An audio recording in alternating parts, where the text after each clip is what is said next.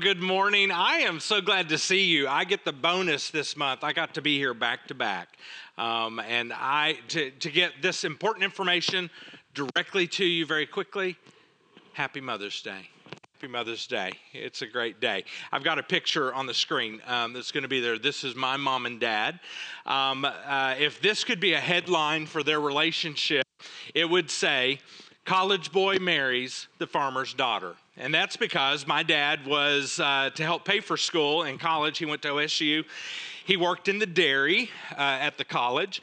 And my mom's dad, my grandpa, was the head herdsman, which means he was my dad's boss. And so this romance eventually led to him literally marrying the farmer's daughter. Um, so here in laws. We got another picture here. Um, this is Mr. Jesse and Miss Pam. And um, the, uh, I can't remember, are y'all married here? Right before they got married. So, um, uh, if they could have a headline for their romance, it might be this Love at First Skate. And so um, Miss Pam, as a young teenager, was in the skating rink, and Mr. Jesse, he was he was doing laps, he was skating as only Mr. Jesse could do. He was showing out. Miss Pam leans over to somebody, I'm not sure who, and she says, "I'm gonna marry that boy." And a few years later, they did. And from that romance, Miss Pam uh, became a mother. And so I love, I love a good romantic comedy. I love a good romantic comedy. And I, I, because I love it when the good guys win, and I love it when the long shot relationships work out. I just, I love that. Uh, and I think maybe it's because, partially for me, uh, because life seems so much more difficult than that. It seems so much harder. It doesn't get wrapped up in two hours. I mean, life seems so much harder. I, it seems so much more difficult to get the happily ever after endings that we want. Um, it, it just seems tough. And, and now we've talked about from the beginning of the year we are on a journey this year to get to know the real Jesus. And as part of that, then we have said, okay, well, let's look and see what God says about himself, what Jesus says about himself, the way he's described, the metaphors that are used. And here's something really interesting because I think those metaphors are on purpose. They're not by accident, they're not coincidental, that God had some very specific intentions for those metaphors. And so God came up with a way to help us understand some things that would be difficult for our human, especially mine, our human minds to understand. One of the most powerful metaphors that God uses to describe himself in the person of Jesus is Jesus as the bridegroom. Yep, you heard me right. God stars in his very own rom com. He has put it together, and I want you to listen to the way that John the Baptizer describes Jesus in these terms. Here's what he had to say John the Baptizer said, I'm not the Messiah, but I have been sent ahead of him. He who has the bride is the groom. But the groom's friend, and John speaking of himself, who stands by and listens for him, rejoices greatly at the groom's voice. Now, listen to me. If that doesn't make a lot of sense, don't worry, because we coming back to that and it's going to make some sense. I love that passage. But how intriguing is it that we have John here describing Jesus as the hero groom in God's very own love story? I absolutely love that. Now we know it takes two to tango. We got to have some more involved here if there's going to be a love story, a, a, romance. So it's not complete without that second person. So if Jesus is presented in this metaphor as the groom, then who's the bride? Well, Paul helps us answer that. So I'm going to read that to you.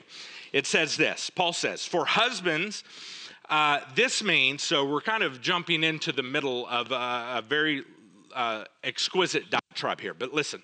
For husbands, this means love your wives as Christ loved the church.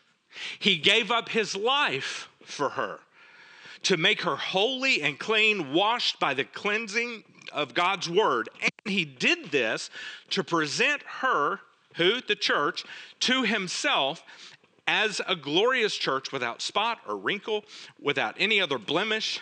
Instead, she would be holy and without fault. Okay, so we have a brand new metaphor that we're going to be using for this series. Jesus is the groom, and the church is his bride. Now, we have a problem though. Uh, there is a generation gap.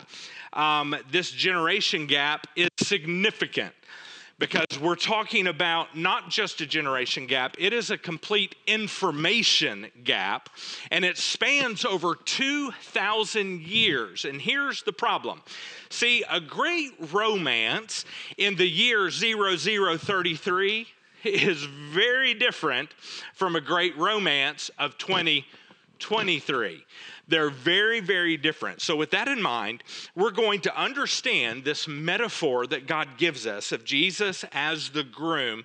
We're going to understand, in order for us to better know what that means, we have to understand what a romance looked like in the first century.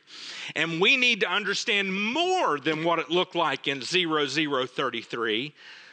We need to understand what a Jewish romance look like in the year 0033. Because after all, Jesus lived in a Jewish culture. Jesus himself was a Jew, and all the relationships around Jesus, those were Jewish relationships.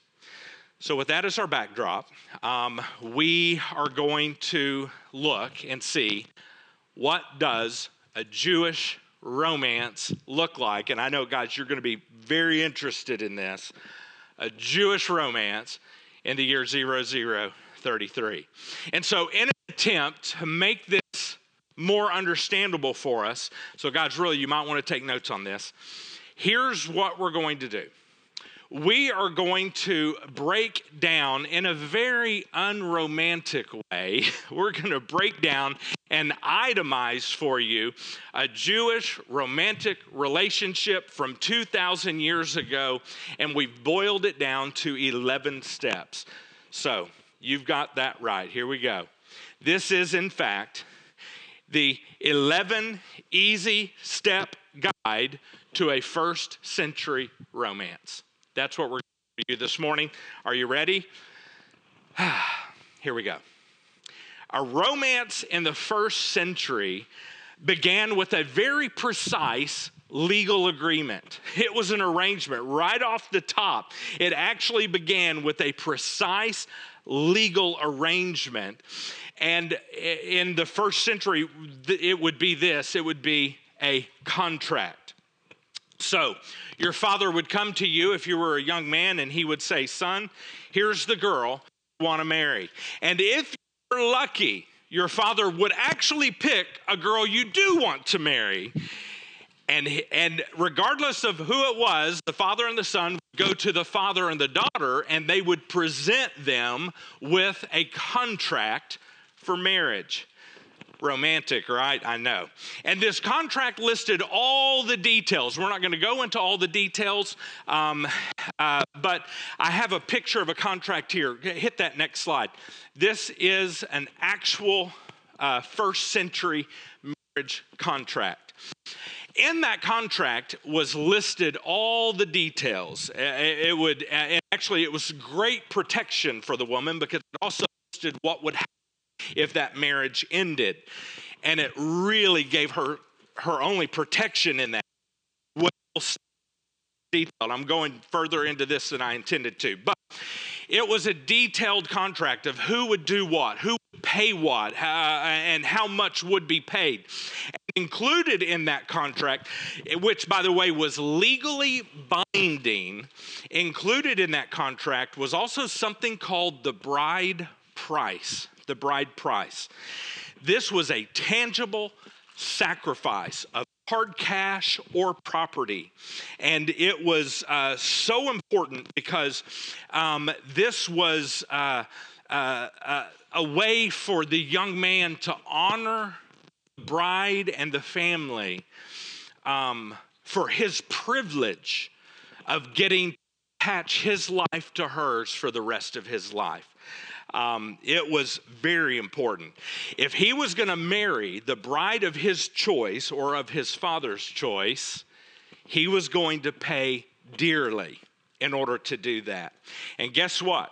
The more valued she was in the community, the, the higher the price was. This was a very important thing. So uh, we're not making this up. This is really what a romantic relationship looked like in the first century. Um, and now there's a reason why none of what I'm telling you is really listed in the background material of Scripture. And that's because those first readers of the New Covenant, um, they were all first century mostly Jewish people, and they all understood how a Jewish romance worked. They didn't need that placed in Scripture. But for us, there's an information gap. And so that's why we're filling in this information gap. Um, so, here we have uh, this bride price. Um, the bridegroom, he would have to work much of his life up to that point in order to save enough and accumulate enough for him to marry the bride of his choice. And if the bride agreed to the contract, they would make it official with a toast. So there was another cup involved. We've talked about a cup recently this spring. There was another cup involved. In fact, this was the cup of wine that they would both drink from to seal this contract. It was as if they were signing this contract with this toast.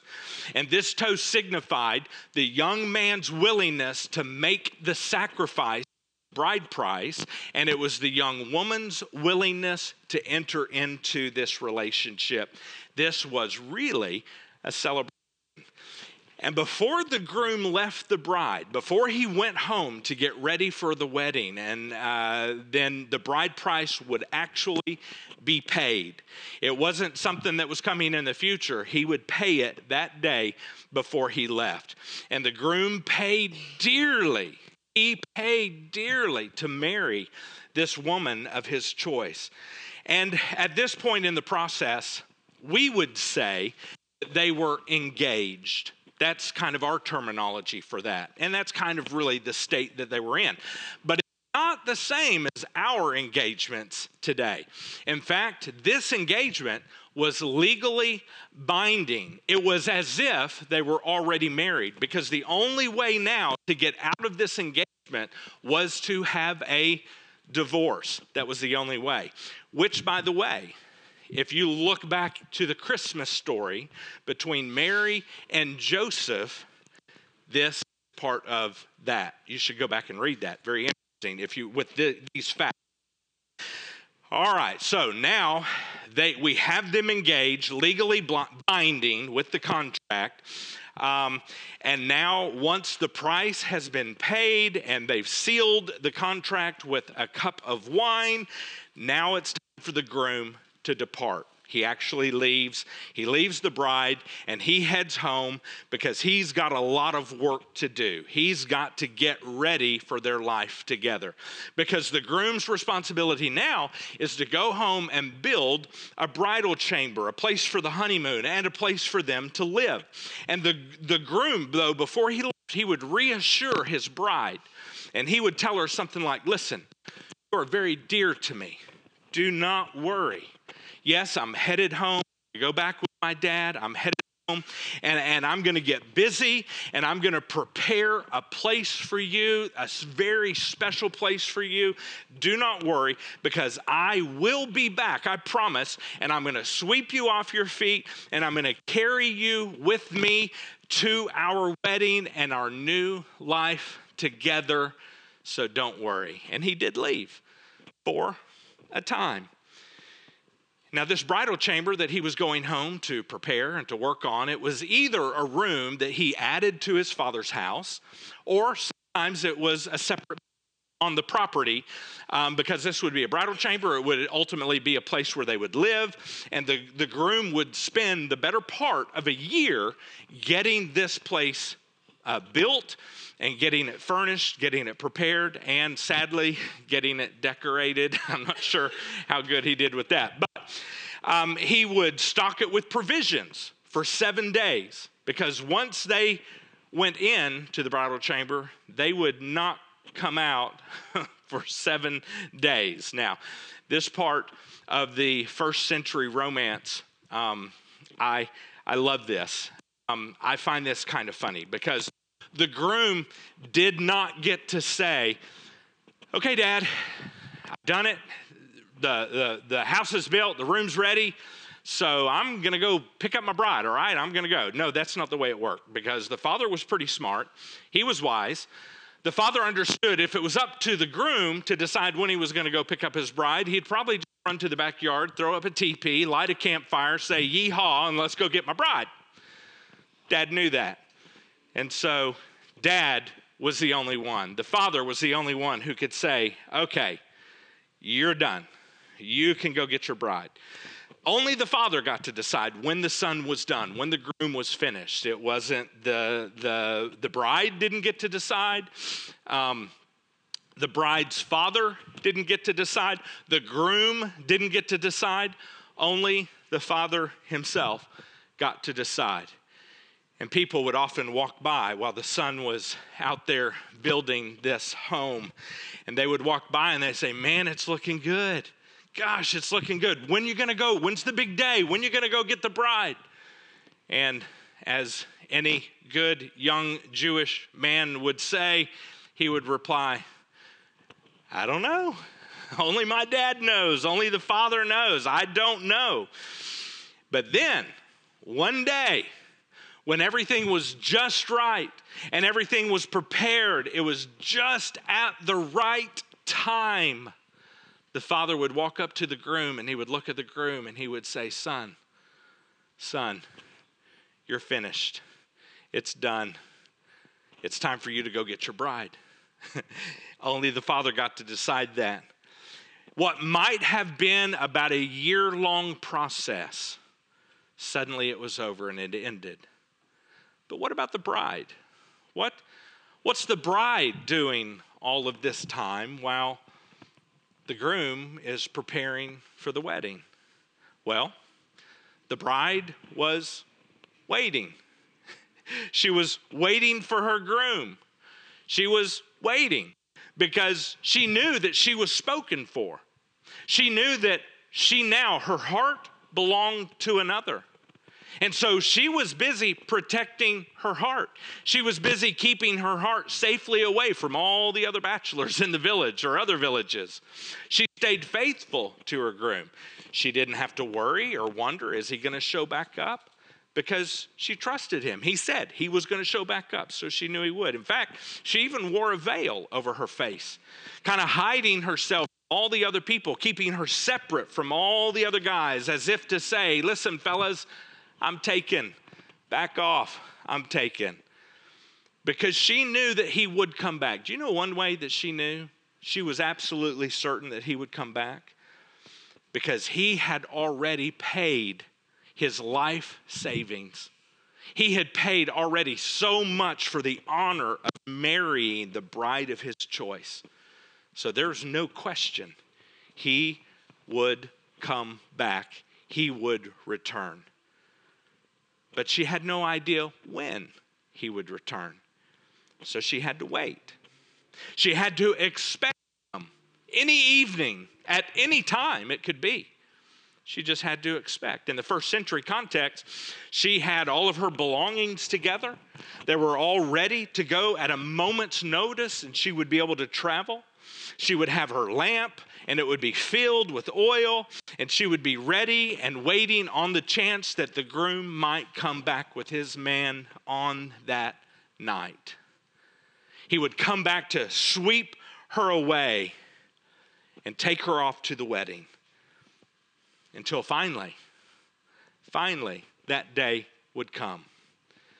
When the father would look at his son and he would say, Son, you're done, you're finished. He would say, The time is right. You can go get your bride. And so now it was time for the groom to return. Time for the groom to return. And he would gather up his groomsmen and he would sneak off in the middle of the night.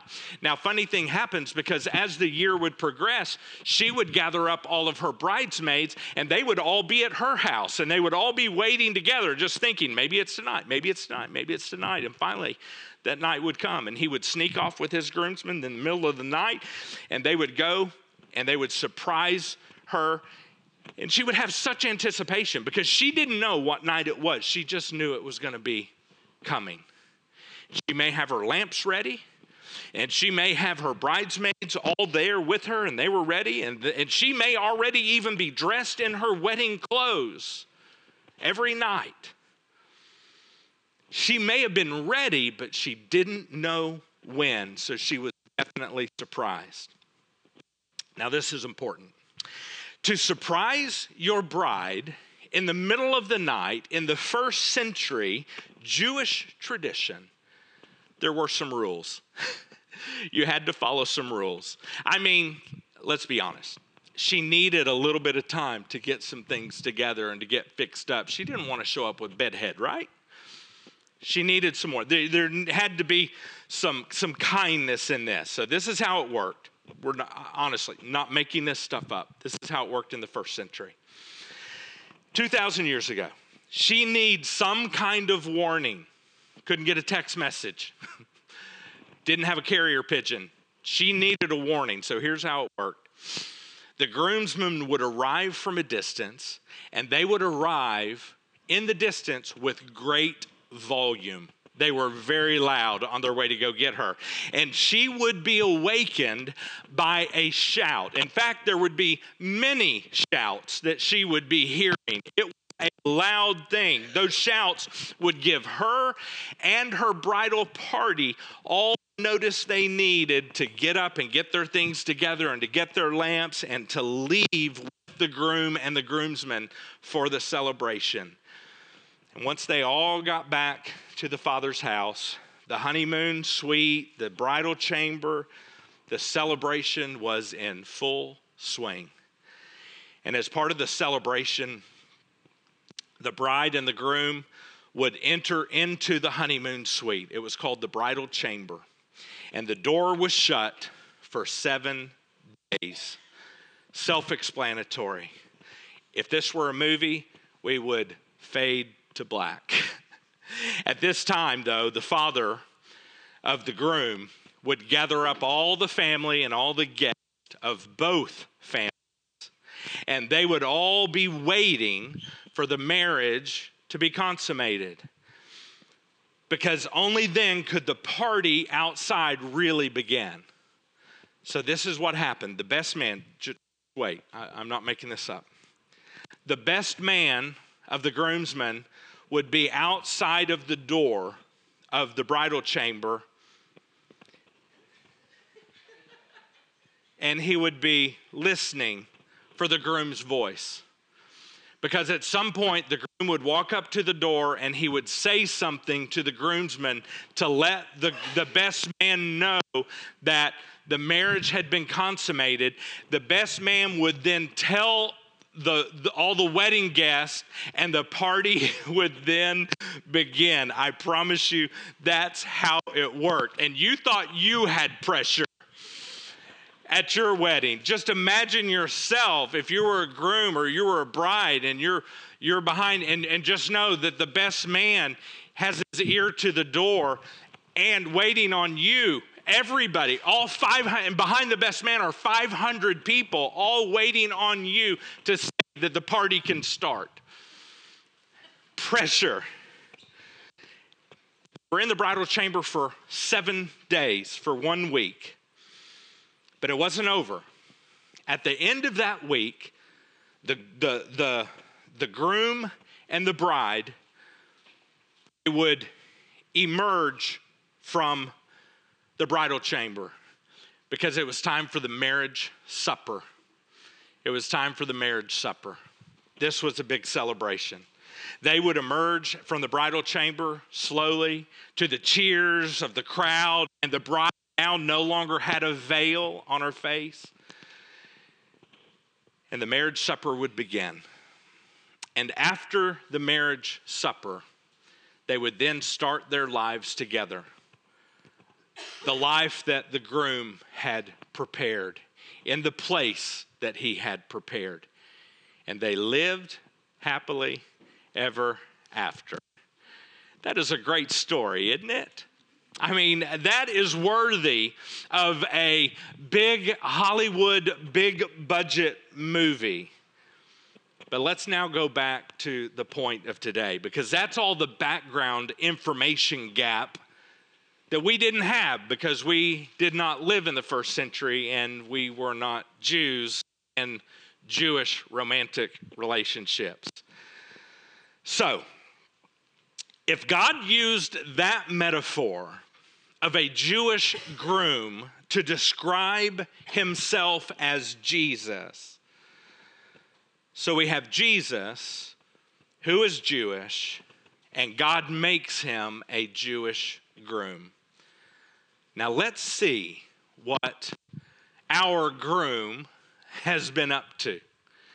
And let's take a look at this metaphor. By the way, we already know who the bride is. You are part of the bride of Christ if you have submitted your life to Jesus, because that makes you part of his church, which is the bride of Christ.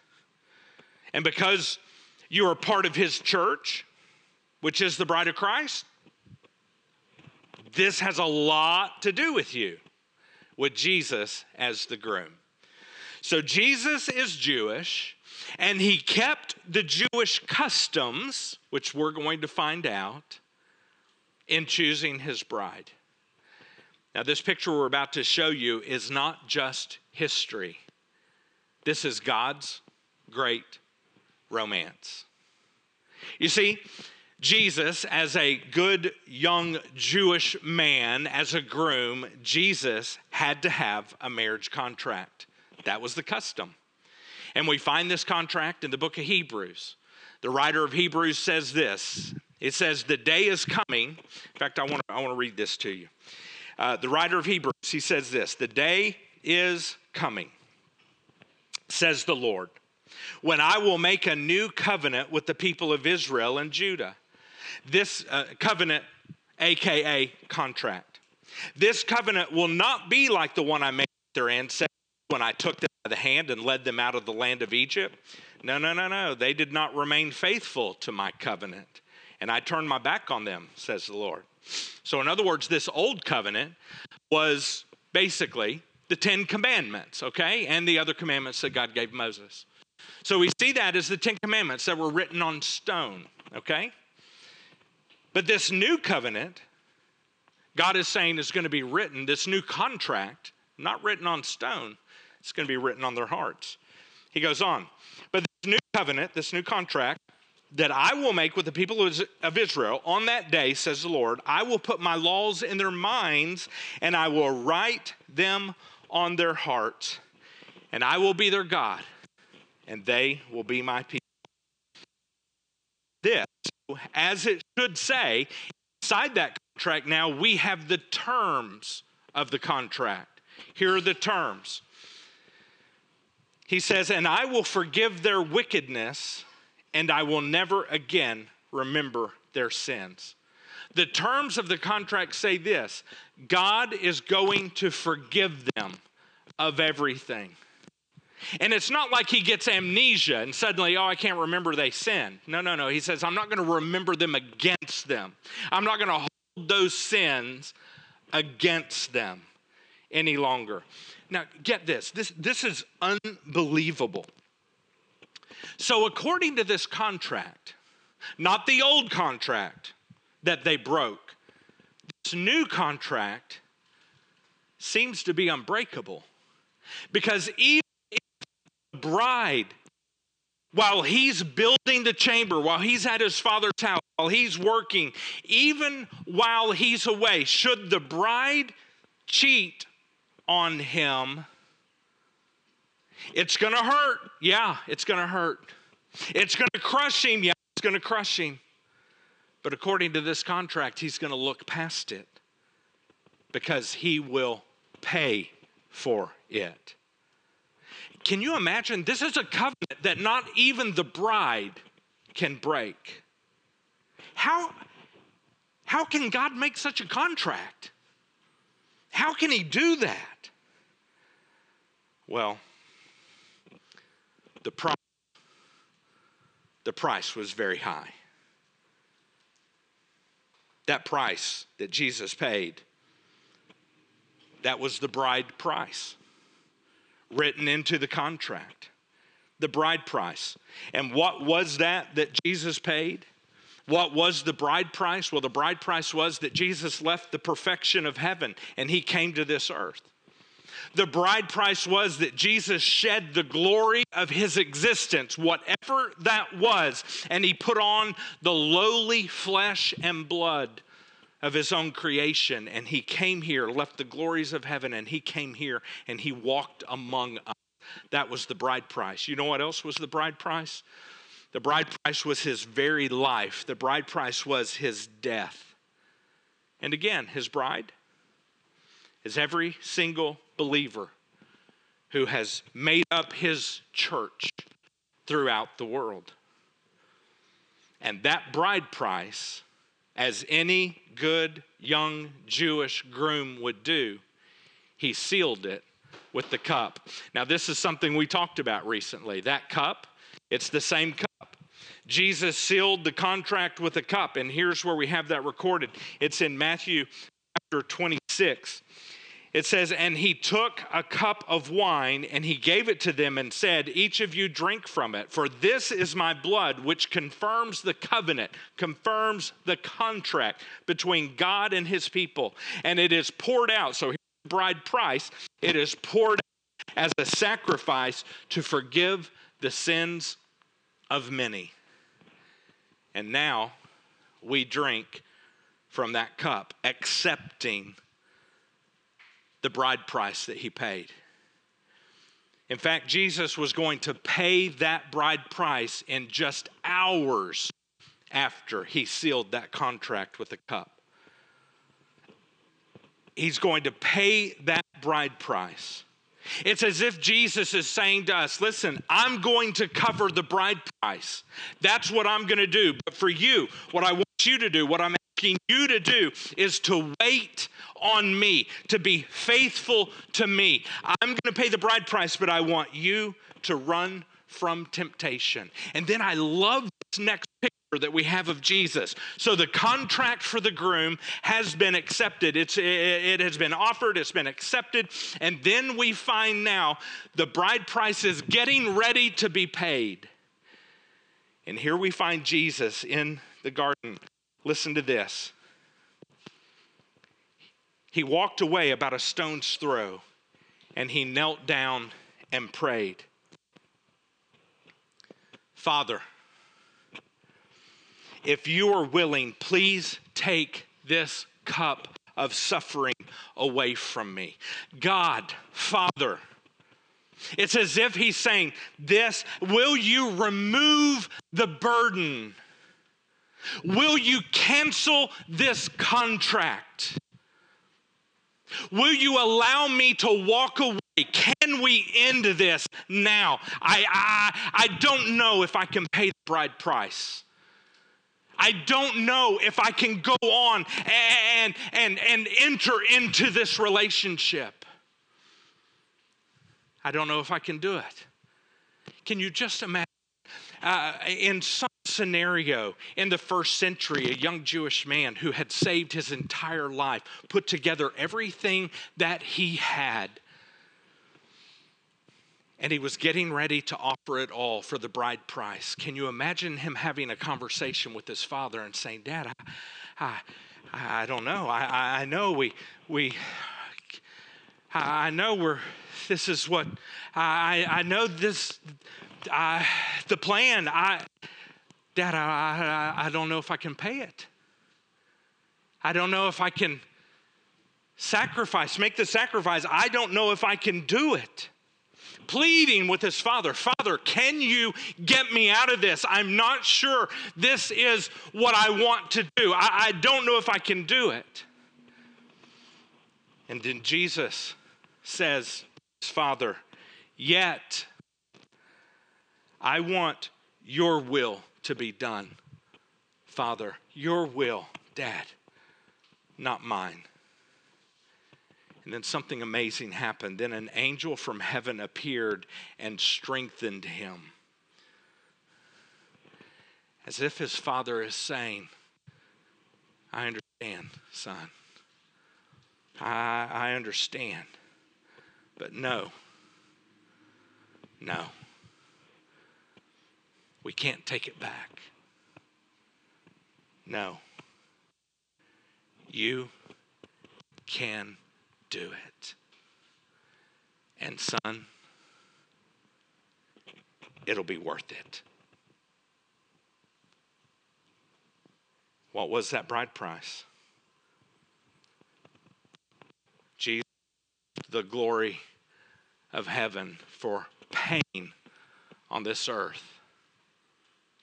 Physical pain, torture, and death. Does understanding the bride price that Jesus paid for his bride, does understanding that price paid make you on any level want to meet expectations of the groom? The sacrifice that he made, does it make you want to stay faithful? You see, when the bride in the first century was tempted, all she had to do was look at that contract and be reminded of the price that was paid. Be reminded of how he paid so dearly. And I imagine she was encouraged. And my friends, for us, the price has been paid. And once Jesus paid that price, once he paid the price, it was time for him to depart. Like every good young Jewish groom in the first century, it was time for the departure. As soon as the bride price was paid, it was time for the departure. And, and so he is going away, but he says, Hey, I, I'm going to come back. Here's how he words it as any good Jewish groom would. Here's what he says Jesus says, Don't let your hearts be troubled. In other words, don't worry. Don't worry. Trust in God? Yeah, yeah. Also trust in me. There is more than enough room in my Father's home. If this were not so, would I have told you that I'm going to prepare a place for you? In other words, I'm going to build the bridal chain. Would, would I have promised you that? Would I have paid the price if none of that was true? He said, I'm going to pay the price and I'm going to go and I'm going to prepare a place for you, but don't worry. Then he says, When everything is ready, I will come and get you so that you will always be with me where I am. And my friends, there, that is where we are today. In this story, that is where we are. That is where we find ourselves right now in this great big love story of God. You are right here. 2,000 years after Jesus offered the contract, after Jesus paid the bride price, after Jesus, the groom, departed, this is where we are right now. We are waiting. But he's coming back. I mean, he paid an incredibly high price. He'll be back. But why so long?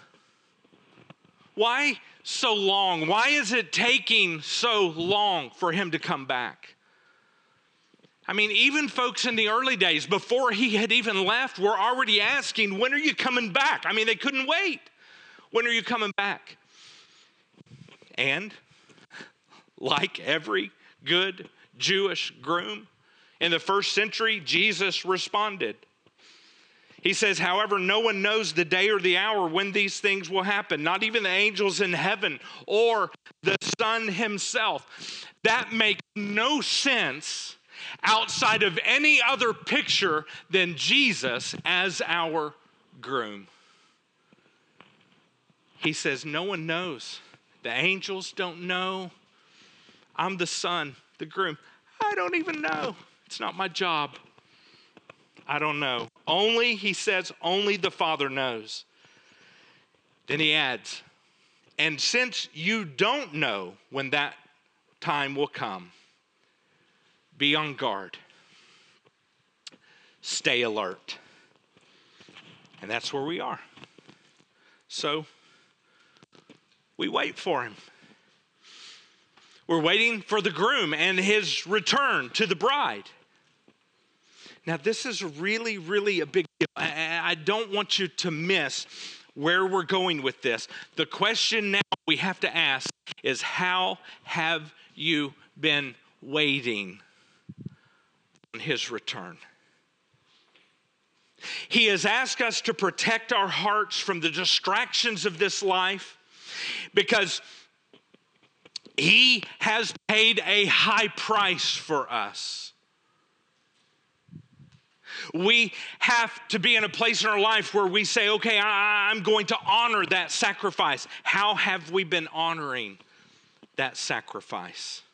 How have we been honoring the bride price that was paid for his bride? And as part of the first century tradition, the bride would wear a veil. A veil. And that veil would signify I'm waiting on my groom to return. I'm waiting. I, I, am no longer my own. I was bought with a price. The veil would signify I'm no longer my own because my heart belongs to another. And he proved where his heart belonged with the sacrifice that he made. Even Paul himself said, we are not our own. Paul says, Don't you realize that your body is the temple of the Holy Spirit who lives in you and was given to you by God?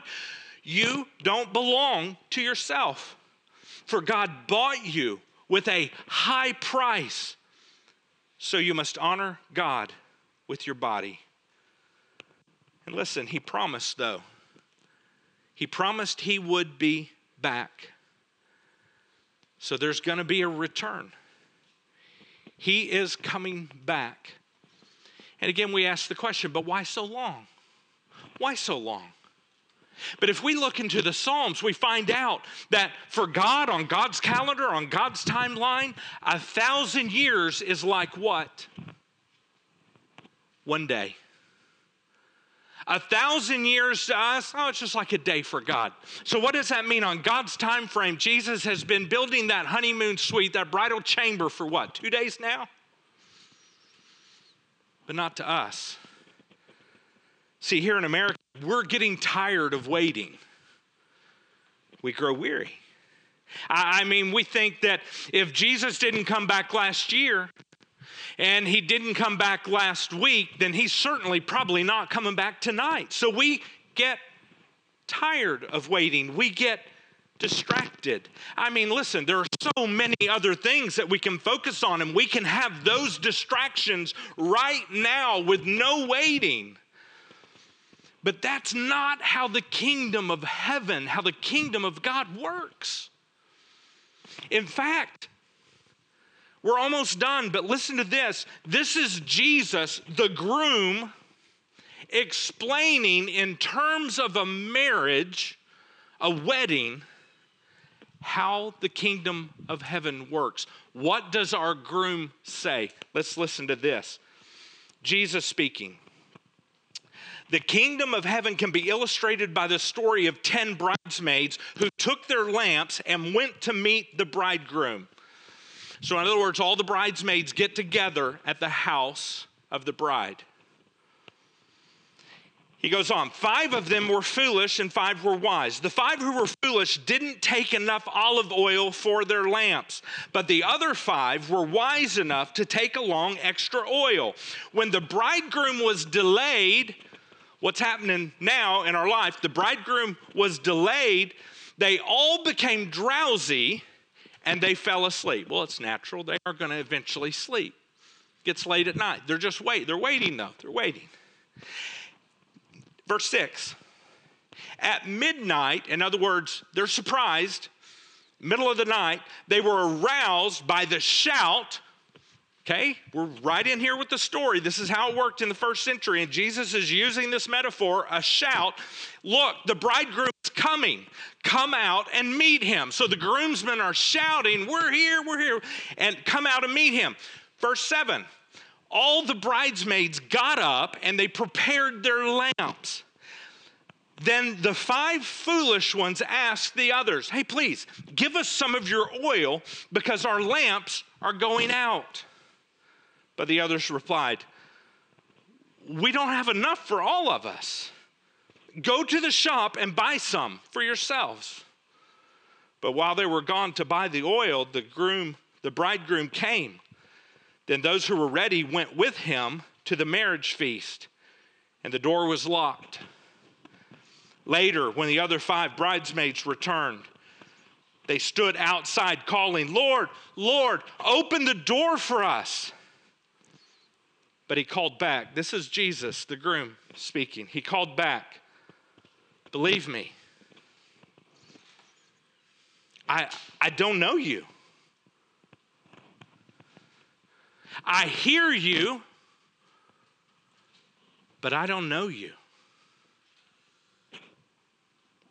And then Jesus finishes with this sobering statement. So you too must keep Watch, for you do not know the day or the hour of my return.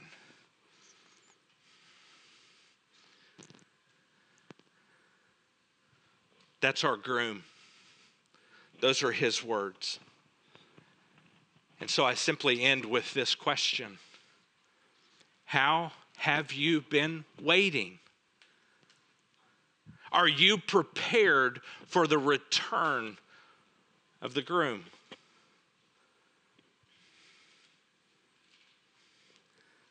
See, while we wait for Jesus now, he has asked us two things primarily. He said, I want you to love me with everything about yourself. Everything about your mind and your soul and your body, everything. Love me with your all. And here's the second thing he asked, and I want you to love those people around you. Love me with everything, and I want you to love these other people around you. That's what he's asked. And so here's my question What has your focus? What has your attention? What distraction are floating around your life, keeping you from looking forward to the return of the bridegroom. And whatever those distractions are, here's what we're asking you to do this week as a next step. We're asking you, will you will you seriously write those down? Sometime this week, will you write down everything that might possibly be distracting you, that might possibly be capturing your attention, might be grabbing onto your heart and leaving you open to anything besides Jesus. And with those things written down, will you then have a conversation with God about those things? Spend time talking to the Father as we wait for the Son. Because you know, He is coming back. I mean, He's the groom. As any good young Jewish groom would do, He is coming back. In fact, He's coming back with a shout, just like He would as a groom. And one day he's going to come back, the Bible says, with a commanding shout.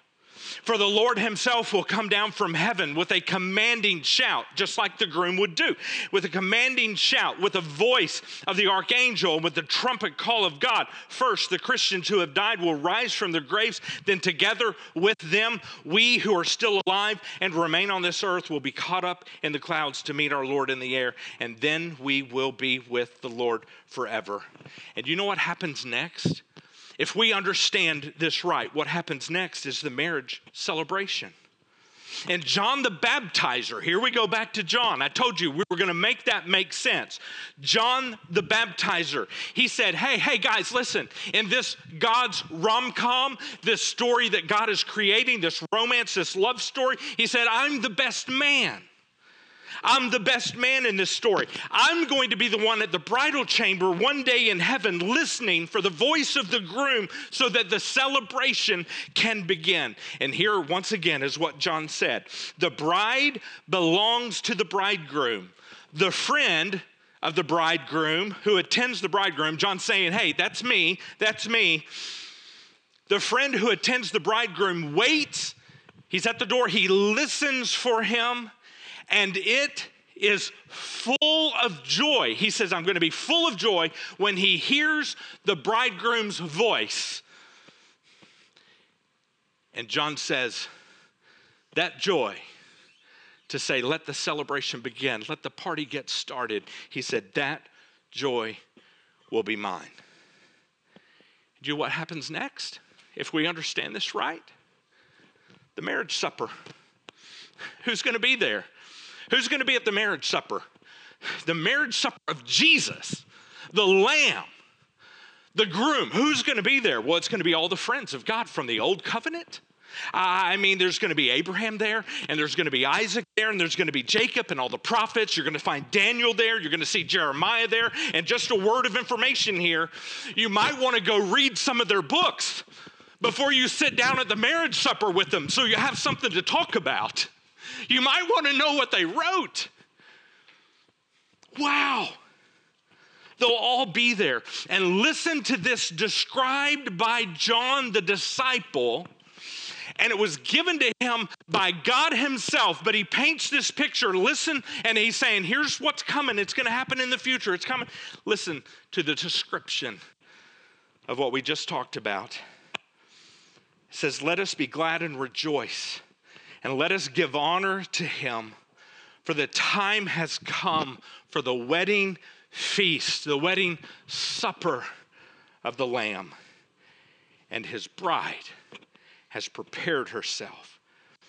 And she has been given the finest of pure white linen to wear. For the fine linen represents the good deeds of God's holy people. My friends,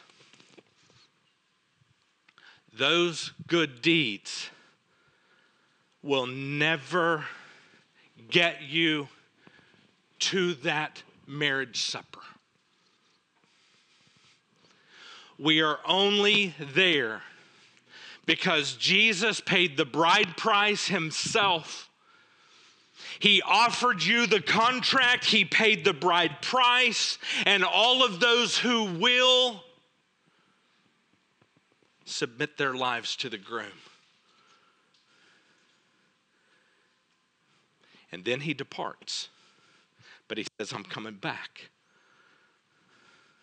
I'm going to go prepare a place for you, and I'll be back so that I can sweep you off your feet and you can be with me where I am at my Father's house, with me forever.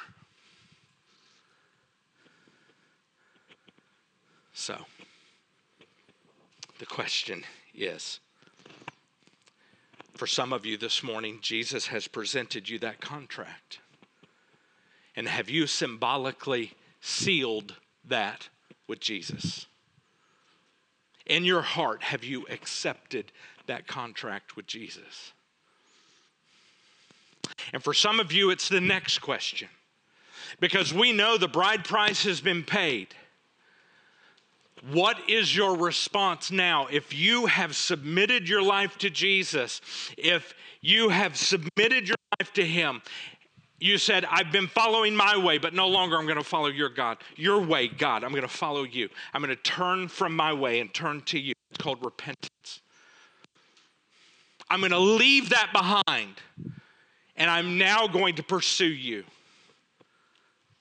I'm going to walk away from what I was walking toward, and I am now going to chase after you. And so the question is this How have you been waiting? How have you been chasing? What has your response been? Because I promise, if you've submitted your life to Him, He will be back for you, His church, just as He promised. So, our final question of today, I'm going to repeat it. Jesus is coming back for you. How have you been waiting? Let's pray. Father, I am so very grateful that you offered me a contract. You offered me a contract that God, if I will submit my life to you, if I will give you myself, that God, you have said, I can't break that contract. I cannot break that relationship because you've already paid for every sorry thing I will ever do in my life. You've paid for it. And God, I pray I pray if we have one friend here today who has not yet submitted their life to you, that if you are calling on them right now, that they will say yes to you, yes to you, yes to you. And God, for anyone who has already said yes to you, I pray in the name of Jesus that if we have tried to be unfaithful to you, if we have been distracted, if we have been called by somebody else and they got our attention and we turned our hearts and our life away from you, I pray that this morning our hearts will be pulled back to you and you alone, and that our lives can be characterized by chasing after you, our bridegroom who paid the dear price for his bride. Make it so, Jesus. Make it so. It's in your name we ask these things. Amen.